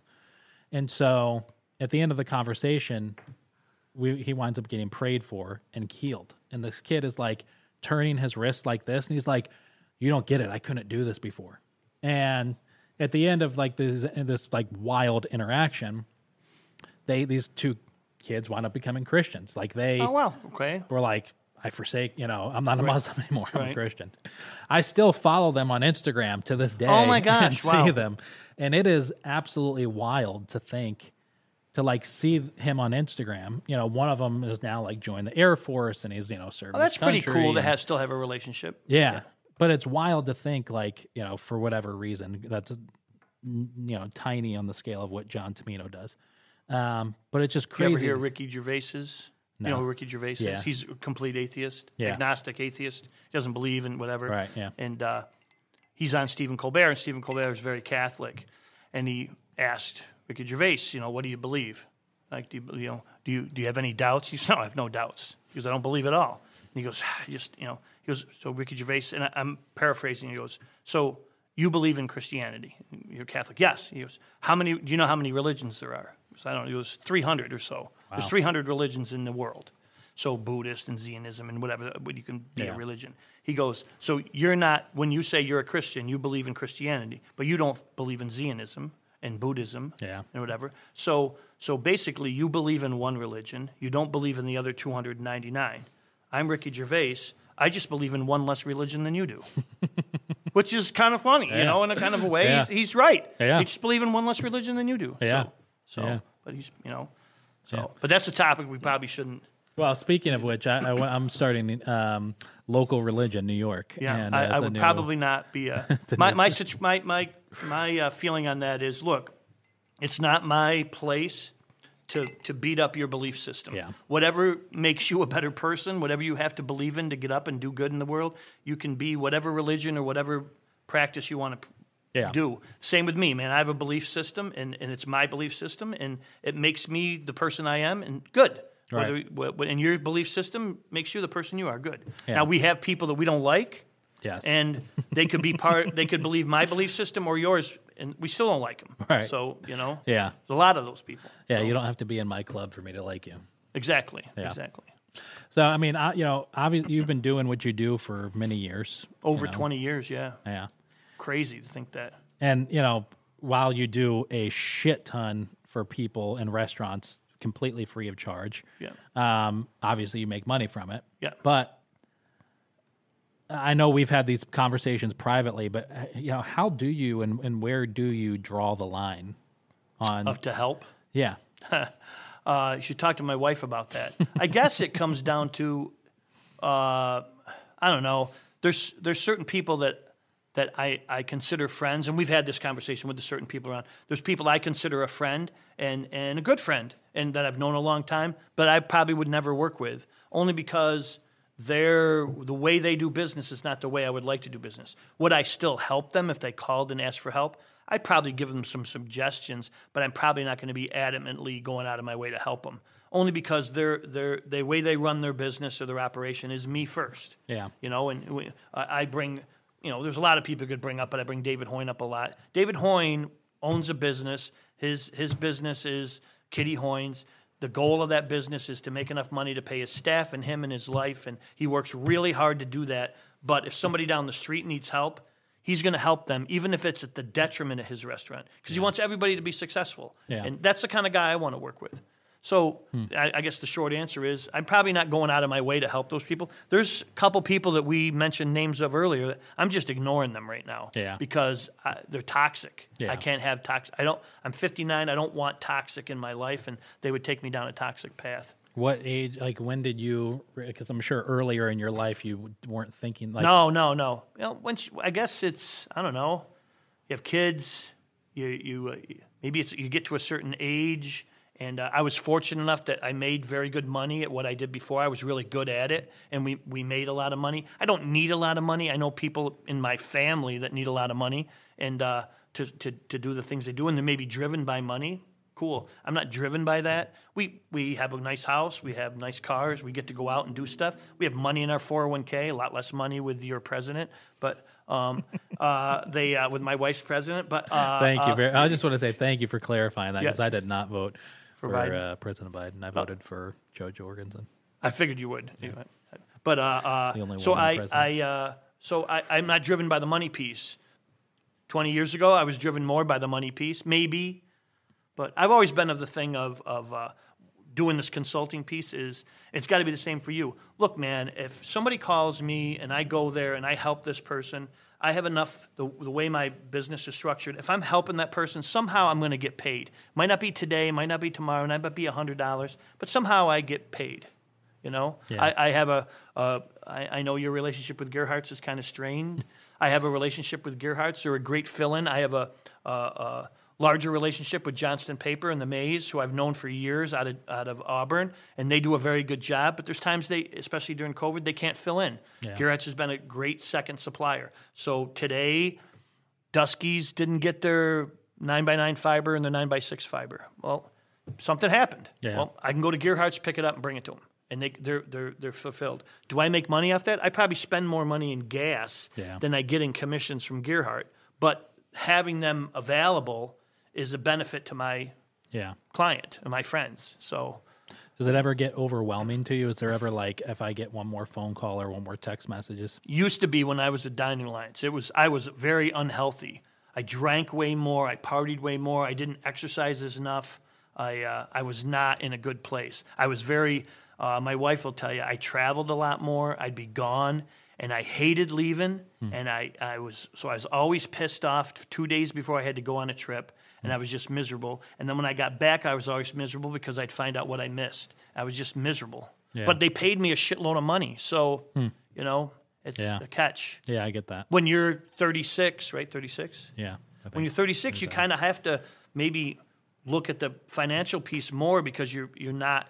You, yeah. you know, you're not at a stage that somebody would be at sixty. Right. So, yeah. Yeah. I mean, I did that when I worked at Metro Mattress, took a phenomenal paying job, but the life balance was it, you got, you got to balance it. Yeah. No toxic. I don't want anything toxic around. Yeah. So, I mean, you obviously, you know, I don't say this to like, you know, you know, give you a big head, but I'm sure that you understand, you know, how much you do for the local community. Uh, to a it certain was, extent. You're going to try to make me cry now? I, I st- You saw the thing. You didn't see it when John well, gave me that award? Uh, no, I'm just kidding. No. uh, that's funny. When John pulled that out, I was, I was for the first time, and and uh, anytime I can remember, I literally didn't have it. I, I was like speechless. Yeah. I couldn't say anything. I started crying. It was really, it's nice to know. Look, yeah. it, it's you, Rebecca. Yeah. It's nice. You know, my wife. For the last twenty-five years we were married, twenty years we were married, every day we send each other a text, love you, love you, or she'll say, hey, miss you, miss you. Just a little thing that knows that you're you, somebody feels positive yeah. about you. Someday that's enough, man. And to get at something like that is nice. To have somebody tell you that you, you did a good job is nice. Yeah, for Maybe sure. Maybe it's the little boy in me that didn't have my, my father or my stepfather telling me I was good. I don't know. But yeah. it's nice. To, and I have to be liked. Yeah. I need to be liked. I yeah. don't know why. So... Uh, is that because I don't, yeah, I never hear, I've never, uh, maybe one person, uh, who I want to know, I want to go fix it. No, I'm just kidding. Uh, but they, you know, once I, once I told them I was working or hanging out with you, they fired me too. So, but, uh, but, um, but maybe, I mean, and I, I don't say that to like highlight the one, I say that to, you know, the, like, of the hundreds, you right. know, one person that's ever, you know, either they don't know you or they're like, great, phenomenal person. Oh, you know? That's cool. That's good to know. Yeah. Um, so is I wish I could say the same. And that's I'm being honest. I, yeah. You know, there's for whatever reason you, you have a different personality than me. You you got to a place I think you said where where uh, if somebody you got a three strike rule, right? Yeah. Sometimes it's a two and a half strike or two strike rule. They fuck you, you're done, and you're done with them. Yeah. Like done with them, they're done. Yeah. I mean, I, I don't know what I, I know what it is, but um, I just I'm when it comes to that kind of like that kind of stuff, I'm at any one given point, I'm willing to just walk away from it. I yeah. don't care how much money I'm making or anything like that. I'm willing to just be like, oh, it's done. I got to go find something else. Yeah. It's over. And um, and I found that there's people, you know, listen, two years ago who I, two, three years ago who I was like, man, fuck them. I'm never going to work with them again. You're going to pay me enough money today. And then you go back. Yeah, not go back to work with them, but go back to like, oh, hey, how's it going? You know. Yeah. Three years ago, if I, I would have been like, that, you know, whatever. Well, I had that situation with Lock One. Mm. And, you know, yeah. I was presenting them with an opportunity for, for and, and going through a lot of work to get them to look at the cash discounting program, which I think everybody, I, I know you don't maybe agree with that, but I think everybody now should be doing it because it's a beneficial way for them to uh, save some money that they need to, to, to, to need to save. And they had looked and looked and looked, and I brought them some opportunities that at, in hindsight weren't the right ones, and they chose one that is the right one, and I'm actually partnered with that company now, but it really pissed me off when they did it. Yeah. I felt slighted, I felt hurt, and I was like, fuck them. But now I look back and I'm like, I can't say fuck them. I love that place. Yeah. We go there. My wife and I like to go. I'm not gonna, and to be honest, if they made a bad decision, it's their bad decision. I can't hate them for making a decision that wasn't right. Right. So I come around a little. Yeah, so. For sure. Yeah. I mean, it's definitely, I mean, listen, I see that. Is there any the, place in Syracuse you won't go no matter what? You uh, won't spend a dollar in? I'm sure if my wife listens to this, she's probably going to rattle off the twenty places I've mentioned over the years. But um, I probably wouldn't go back into the Brasserie, not because of... I love the Brasserie. Yeah. I mean, I really do. I mean, I, I know I comment on this often, but um, like on social and stuff. I think they've got the best chicken riggies of any place in Syracuse. Really? Without question. Really? Without question. Best um, chicken riggies? Without question. And they're not traditional... chicken riggies or anything like that. Um, I just think that they are... Are you a chicken riggies guy? So do you no. go out of your way to find chicken riggies? Not at all. But Did but, you ever do a podcast about best chicken riggies? Yeah, Zach and I, when Zach and I were doing... Where'd you, the, what, what place did you go? We went, like, we would ask people what their favorites were. We had Francesca's, we had Pastabilities, which were the ones in Syracuse. I've never had Pastabilities. I've had Francesca's. They're very good. Yeah. If you ask people in Syracuse today... who has the best chicken riggies, like in Syracuse proper. Um, I'm not talking like all of Central New York. People would say Francesca's and Pastabilities would be like in the top really? three without question. Um, I'm sure there's other places. But Basil Leaf, I've, great chicken riggies, because the, the guy, yeah. here's why. The guy in the kitchen is a Utica guy. Yeah. Best, another place, Utica Pizza, Charlie Casino. Yeah. Fucking great chicken riggies, because they got the Utica recipe, I yeah. think, maybe. And maybe that's what I like. Yeah. Some so, of my favorite is um, Teddy's in Rome. Teddy's is the best chicken yeah. chicken riggies I've ever had. You know, so good that Utica Rome has a, a, a contest every year. Or they did have. They haven't done it in a while, but yeah. they'd have a contest every year for best chicken riggies. Yeah. And Teddy's won one, two, three, like four years in a row. Yeah. And then people stopped yeah. entering. So they made Teddy's, Carlos and Brian, the fucking full-time judges. So they can't yeah. compete, but they're the judge. I so. like, I've been to Teddy's plenty of times. Yeah. That used to be the spot I would meet my, my Rebecca and I would meet our in-laws, her parents, for dinner. Yeah. It's like the perfect halfway point. Yeah. I like the Brasseries better. Really? And, and they're not traditional whatsoever. I've, not, I, I've maybe had Brasserie once.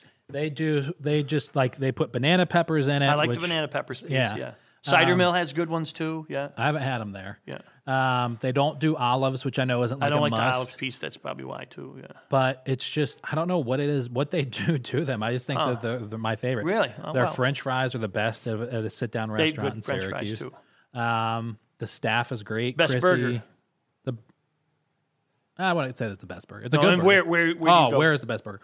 Um, if I had to go for a best burger right now, that's like on the menu, readily available.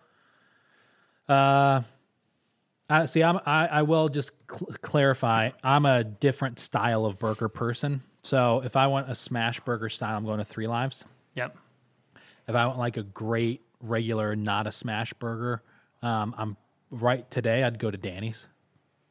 Yeah. Oh, well, I've never had his burger. Um, Danny's Kyle does a really great job with that burger. He's got There's two I've never ones. had. We next time we go to lunch, we have to go to three one five. I mean, uh, to uh, Three Lives. Three Lives. Yeah. We have to. Yeah, John does a great job there. Um, He's a super, super good guy, too. Yeah. yeah so. And he um, survived a lot of shit during COVID and other stuff that... Yes. My So my, I don't know if you'd call it a burger. It's a burger on the menu. It's a, called a steak burger. Okay. But my favorite French fries and my favorite favorite burger, fucking Orbacher's in Williamson.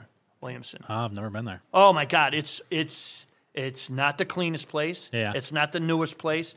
All the prices are on the men, on the thing. It's, it takes cash only. It's been there, I don't know, one hundred years. Yeah. It's on one oh four between, like, uh, Walcott and Webster. Hmm. Okay. It's been there forever, and it, everything's cash. Hmm. They throw it on a paper plate. They cook it right there. The the st- It's a steak burger. They okay. get it from a local place, and they do the yeah. – when they flatten it down, they put it on a grilled bun, hmm. and the french fries are always crinkle cut, and the burgers are like four dollars and seventeen cents, some weird amount hmm. everything is, but it's the best. Every time I'm close there, I have to go. Wow. I'll have to check it out. Yeah. That kind of reminds me of the place out in Pompey that has like the three dollar burger. What's the name of that bar? Oh, uh, uh, in the plaza. No, it's a standalone bar. It's like a yeah, yeah. It's a uh, uh, oh my god, oh my god, yeah. Noxie's, Noxie's, Noxie's. Yeah, yeah. yeah, yeah. Noxie just passed not too long ago. Oh, right? really? I think I think okay. his daughter's running it now, right? Okay, I yeah. don't know. Yeah, um, I've only been there once, and you know, I was just a little terrified to be in there, but uh, yeah, so, yeah, you know, yeah, but uh, great. You know, I mean, not a great. It's the burger, Pompey Mall, but, you know, they call that two bucks. Yeah, you know, yeah. Three bucks. two ninety-nine Used to be the sports page. That's before your time. The sports oh, really? page used to have the ninety-nine cent lunch. Oh, really? You get a like a hamburger for ninety-nine cents. You get a hot dog. You used to get like a, I think it was an order of nachos, but it was ninety-nine cent lunch. That's wild. And people would go in back in the day, and uh, you'd get a ninety-nine cent lunch, and you drink four fucking beers. Yeah. You know? So the sports huh. page. That's pretty funny. Yeah, no, it's um, there's great, there's people that do really good things in, in different ways, but uh yeah, I mean, so if the restaurants that I just want to, and I, the only reason why I said I wouldn't go into the Brasserie is just because, you know, I like I said, I think there's so I have a lot of respect for them. I think it's the best. I think from what I've wit- personally witnessed, I'm sure there's others that do great jobs, but from what I've personally witnessed, restaurants that I've worked for, I don't know of any owners that manage their staff better, um, that hold their staff accountable and treat them well.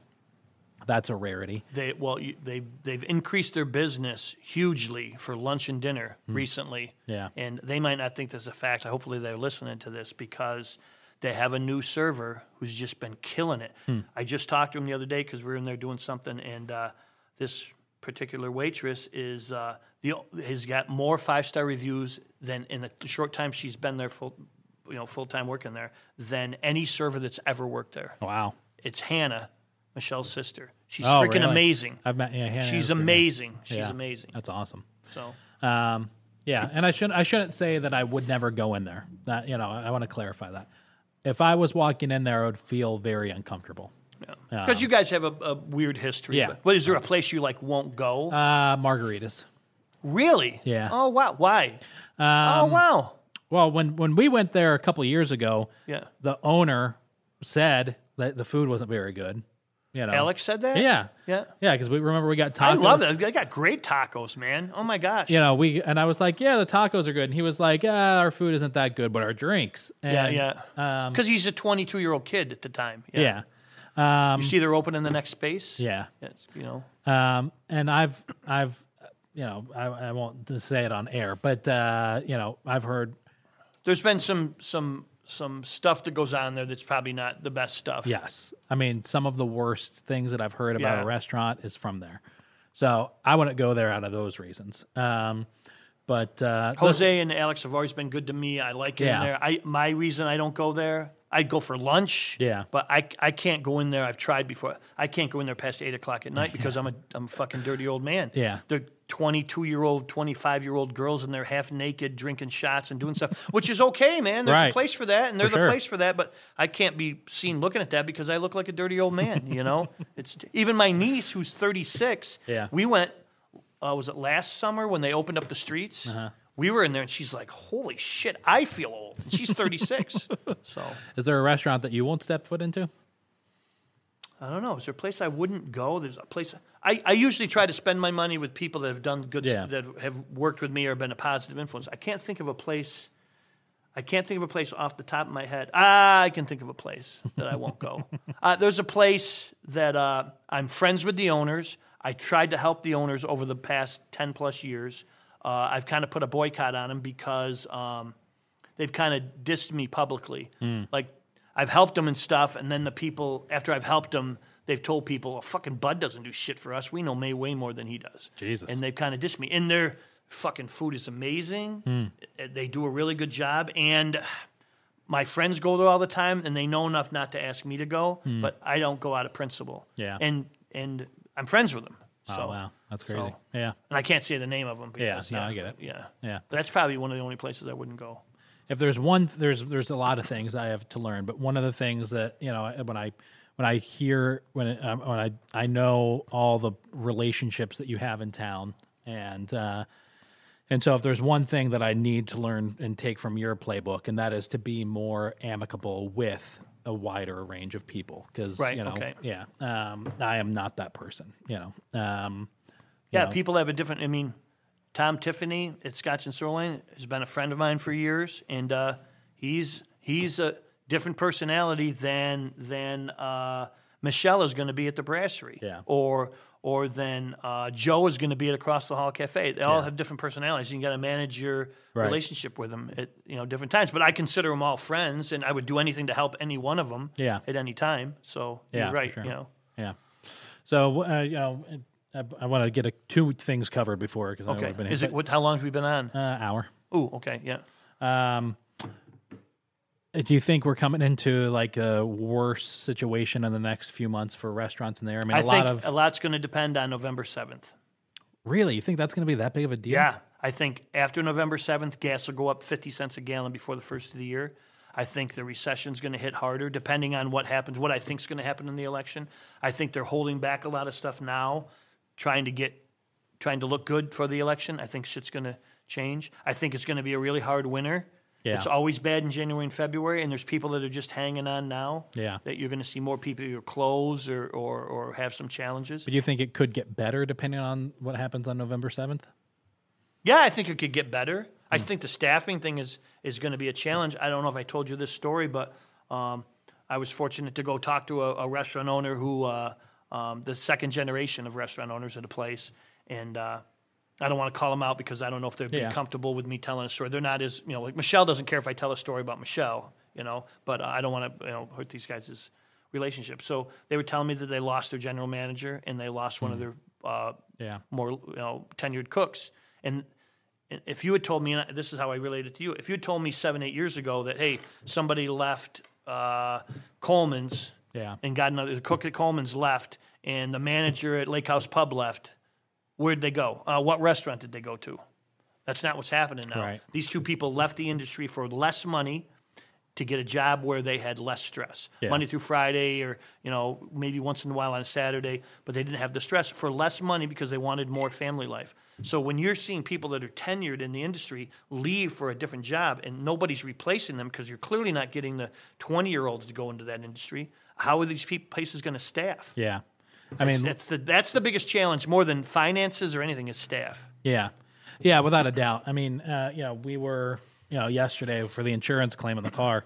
I mean, I'm, I'm on the phone with the person for an hour and a half, and oh my god! But the whole time, I hear their kid crying in the background because they're working from home.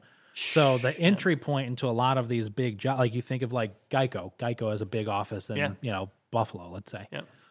um, which I think they do. But anyways, so they've got a big office in Buffalo.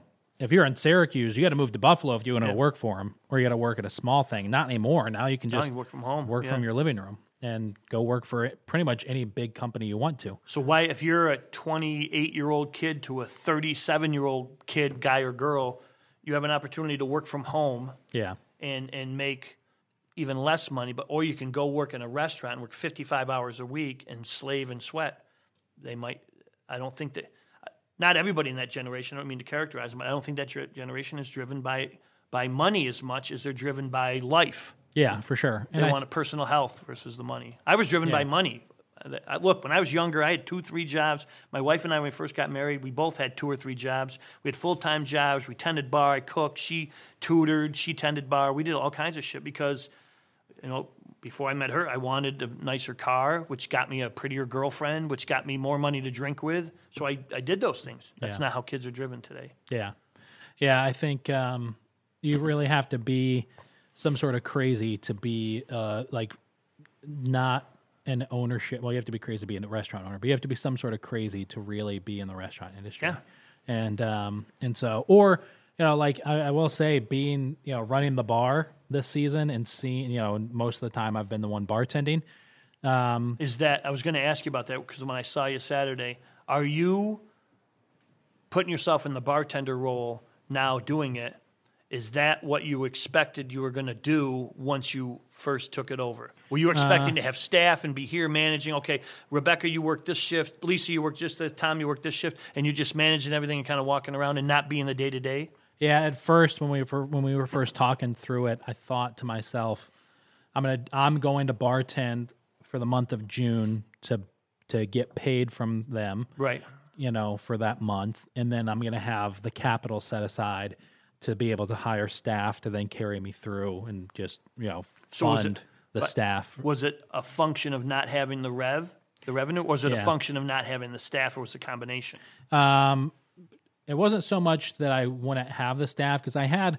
I did have a girl, um, a person uh, set up to work, and like the it, I had hired her, like a friend, person I knew, um, and then like the week before she was supposed to, she was she was like, I can start in three weeks. It's like perfect. I tr- I knew her, I trusted her, she could do it. Yeah.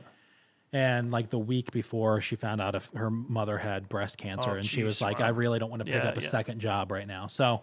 Um, So it, it's there's I mean you know all the challenges out there because I've talked to you about them, but um, the challenges are they had to approve every person and they only approve oh, a certain type wow. of person. Yeah, yeah, yeah. Um, like what makes a great bartender? They don't want to work there, um, and so uh, that's a challenge. It's a it's a it's a trade off. Yeah, we had a girl that worked at the bar. Uh, her name was Stacy. She would never be listening to this, but uh, my wife hated her. Like fucking hated her, and she had reason to hate her. She was. We had shifts where we had two bartenders on, and Stacy would steal tips from somebody else. And if you and I came in, the first thing she wants to do is do a shot with her. She was very attractive and played that, you know, yeah. like, I'm going to sleep with you kind of vibe that she would give you that, you know, and she wants to do a shot with you, and you do a shot, and she'd do a shot. Yeah. And uh, we let her do shots because she was making two of us do shots. All right. And the next thing, she did more sales on her shift than anybody. Yeah. But... if you and I, you know, back in the day, it was all cash. So say I laid down a fifty dollar bill or twenty dollar bill and two shots and two beers was, you know, say I laid down a fifty and two shots and two beers was twenty-two bucks. And there was twenty-two dollars, eight dollars sitting there, and we turned around, she'd take it. Mm. Yeah. She wouldn't let it sit there, and she figured it was her tip. Huh. And then she, she didn't want to split tips with the other bartender. She would stuff it in her bra. Mm. And so my wife or one of the other bartenders that was a woman, at the end of her shift, she'd be hammered. Yeah. And uh, she'd have to go in the back and empty her bra to make sure she didn't steal people's money. Once a month on her rent day, she would come in, and she, was, she wasn't twenty-one yet, and that's why she could work for me, but the place she wanted to work for her boyfriend wouldn't let her work till she was twenty-one. So uh, she would come in with her um, rent pants, and she'd wear like a half shirt and pants with no ass in it. And no front in it. And she'd bring a magic marker. And for twenty bucks, you could sign her ass. And she would make rent money on that shift by doing that. Now, that wasn't, is that what we want in a bartender? Right. Is that the kind of, because there's other people that aren't acting like that. And it's very, but one thing she did is we fucking made money. We killed. On nights that Stacy worked, we killed. What do you, we killed. Would that stuff get it? Could, could you get away with that today? No, oh my God, no way, no way in hell, because there'd be pictures of it. Yeah, there'd be pictures of me back then. So I never had. You to had sign. Those pants? I not. I didn't have. I've had some good pants, but but back then, I mean, that's what you wanted. You, yeah, you, for sure. I mean, that wouldn't work. I mean, I, you know, uh, but the, it's a catch. Yeah, the the woman that works for me now at the bar, um, who's bartending, she's just you know like I'm getting to the point with the public. Like this guy comes into the bar on Saturday. And he's like, comes up and he's, you know, hitting the bar and, yeah. you know. He knows you. You've been in. He, you, he doesn't. He's never been there before. Oh, jeez. So he just walks up. He's a customer. He walks up and he's like, smack the bar. He's like, so what do you got here? And, you know, I'm like, oh, God damn it. I'm like, I'm like, well, the menu's right there. And and he's like, he's like, all right, give me your best thing. And I'm like, I go, okay, well, do you want a cocktail, a beer, a cider, a wine? Uh, whatever your best cider is, I'll take that. It's like, okay, well, the most popular right now is pumpkin. Oh, pumpkin's disgusting. I would never drink that. And I was like, I go, what dude, do you want? I go, dude, you asked for the best thing. Yeah. That's the best thing. He Clearly picked, pumpkin fucking cider is not the best thing on right. the menu anywhere. So he picks up a bottle of wine that I have on sale sitting right by the cash register. He grabs this bottle of rum. He goes, what's this? And I go, oh my God. I, I looked at him. I go, did you just ask me what a bottle of red wine was? And he put it down and he walked away. That's uh, so. That's just right now my personality of like just you know I yeah, I yeah. clearly probably shouldn't be bartending. So that's why when Nikki is there bartending, I say Nikki, do me a favor, and if you want to switch, we'll switch. But do me a favor, you handle the customer. I'll sit here and make all the mixed drinks. Yeah, that's good. And yeah, she's yeah. like, okay, great. That's cool. So, um, yeah, so... I, um, but that's the challenge I think people are going to have is it's slower. Yeah. Uh, a lot of them had a really good summer, so they have some money. Um, hopefully, the, uh, especially the newer places that don't understand, we can talk about who those places are, are probably already in a, in a little bit of a hole, but they say, oh, geez, I had a good August. Yeah. September's a little slower. It's only going to get slower. Yeah. And if they don't have money put away, they're going to get killed by the time March comes. Yeah. I'm hoping to get Ryan McMahon. I got to reach out to him again. He Last time I talked to him, he mentioned something about maybe doing another voucher thing. That'd be that cool. would be cool to push push some money out toward these independents, but it's going to yeah. be a tough a tough winter, man. Yeah, for sure. Um, yeah, I think I think we're going to see a lot more close. I think we're going to see yeah. more restaurants close between November and March than we have in the, the past I two agree. and a half years. But do you know what the sad part is? Huh. Six months after that, somebody will go into all those places. Yeah. Somebody that shouldn't. I, like I said, I got a buddy who's trying to open a place. I talk to you after, and yeah. I'm trying to talk him out of it. He's like, "Oh man, it's going to kill, dude. You're you, you're going to put thirty or forty grand into it, and and uh, which isn't going to be enough to take it. You don't own the dirt. You're going to run it. You're already a partial alcoholic. It's going to make you a worse alcoholic. All your friends are going to come in and try to hit on you." Do you get that now, or oh, all the time? People always coming in and hitting on me, hitting you for like, "Hey man, give me a beer, give me a beer." Oh, no. I thought you meant women. No, no, no. We used to get people to come in the bar, and I would go, if somebody comes in here and says, "Oh, I'm friends with Bud, I drink for free," they're not my fucking friend, mm. right? Because I would never do that. I would never go yeah. in and want something for free. I mean, luckily, ever. yeah. I usually, I'm, I'm typically the one. I'm like, "You're not paying for this," yeah. you know. Yeah. No, I wouldn't. I would never take. I don't go. To, look, I've had people go and try to give me. I don't want free food, man. I don't go to yeah. Coleman's to get free fucking beer. I don't yeah. go to Brasserie to have them give me a free soda. I don't want that. Yeah, I don't want that. I go I, there to spend my money. Yeah, um, Joe it does that whenever I go to Across the Hall, yeah. and I usually, but whenever I'm going there, I make sure I have cash. And I usually, you know. Well, he I'll tried leave. to do that to me a couple of times. So now what I do, and he hasn't said nothing about it, but I buy online. Oh, so I order nice. before I get there what the special is because I'll text him, yeah. and then I go online and buy it and pay for it. So I, he has to take my money. He has That's, to take yeah. my money. Yeah. So uh, is there? I mean, with, with with inevitably so many places are going to be going out of business, and I, I do. I'm going to do a podcast in the next month. I just don't know. And maybe you're the expert, but you know, to talk about it. But I, I want to do something because it's going to happen. As much as I'd love to be able to prevent it. As much as I would oh, love same to, here. Yeah. As much as I would love to be able to show up and a restaurant could call me and say, "I'm on the verge of going out of business. What do I do?" And I could say, "Hey, here's the game plan. In three yeah. months, you're going to be profitable and everything will be wonderful." That's not going to happen. Um, why do you think not? Why do I think that it's not possible for them to? Well, first of all, I don't have the game plan. If I knew, I'd be fucking, you know, the smartest and even if sometimes, person. dude, if you had the game plan, yeah.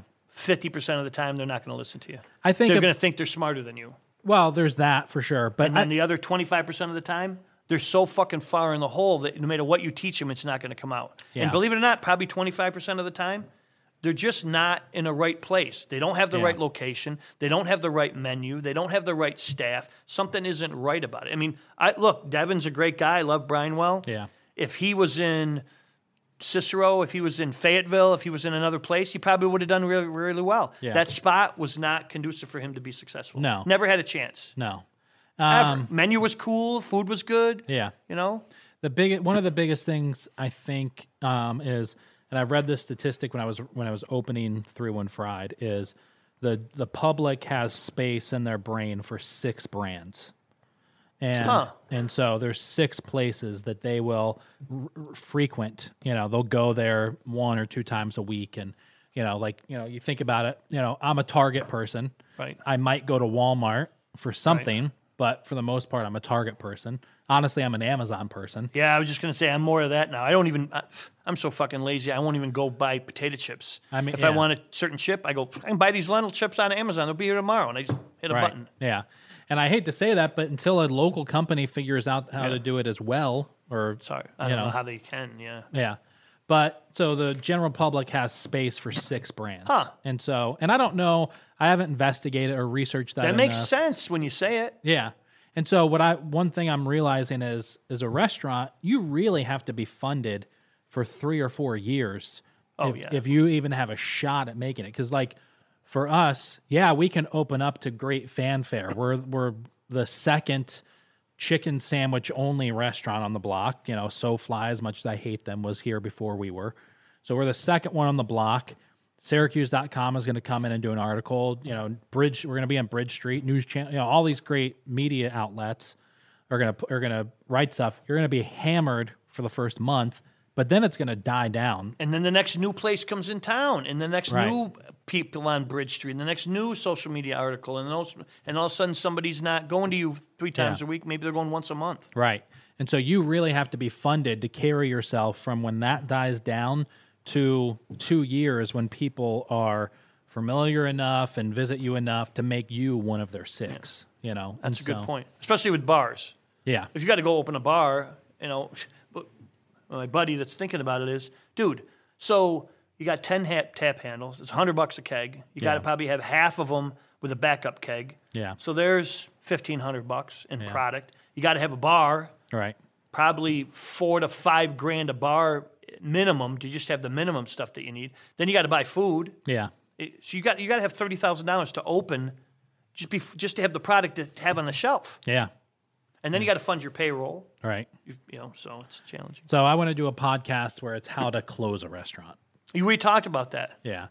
Um, I mean, as important as it is to be able to help people now who are in trouble, the fact of the matter is, if you're not willing to be creative enough, and you know, if if you can't, like anybody, I shouldn't say it like that. Anyone today that owns a restaurant now has it within them to figure out how to be successful, how to make it. You you maybe you did pick the wrong location, and if you've been open for a year and it hasn't worked, it's going to be really tough to now all of a sudden figure it out. You know, I'm not right. There's some places, yes, they just need you just can't time. Gonna make it. Yeah, yeah, yeah. But there are some places where it's like that was the wrong concept for the wrong location. Listen, if you're there for ten years, you're, you're still probably not still not going to do that well, but. You know, I mean, I, I don't know how many owners do it, but when I'm thinking about a new sandwich at the restaurant and I'm out of an idea, I go search best fried chicken sandwich in Los Angeles, in New York City, in Nashville. See if there's something similar. And yeah. yeah. Or I'm not similar. I'm just trying to steal their ideas. Yeah. Not st- well, that's a Mark you know. Bullish thing. I'll give Mark credit. He's a, He runs a very good business. He's a very me-first kind of guy. I, I respect him for that. I've known him forever. But uh, I see him, on, and we've been on social media together. He'll go, I'm on my way to Nashville. Where should I stop? I want to see some new food. Yeah. And he'll find some menu items. He goes out there on purpose. He's not going out there to drink on, on uh, Main right. Street. He's going down there to check this out. And he'll go to these restaurants and say, hey, you know what? I just saw this cool taco or this cool chicken sandwich. And he brings that shit back up here. Yeah. And, you know, he does well. Yeah. So I don't know I don't know who that person is I need to bring on. It might be like a multi-guest or multi-episode thing, but how to close a restaurant. That's is, a good one, you know, yeah. So, yeah. Cool. Well, Bud... Thanks, thank you very much. Anthony, thanks. Had fun, man. Thanks. Yeah. Awesome. Okay. Appreciate it. Everybody, uh, restaurant Q B dot net. Yes. .net. Yep. So if you want to get connected with Bud, restaurant Q B dot net, or just look in the um, you know wanted section. Usually there's yes, like the good pit, big picture of me. Yes. Yeah. Thank you. thanks, thanks, Bud. Man. Well, there it is, everybody. Thank you so much for listening to the Eat Local New York podcast. Uh, if you want to watch this episode, you can head over to our YouTube channel or eat local new york dot com. And like I said, if you're a restaurant owner, make sure that you're connected with Bud. It's uh, a very smart thing to do. All right. Thanks, everybody. We're going to catch you back here next week right on the Eat Local New York podcast.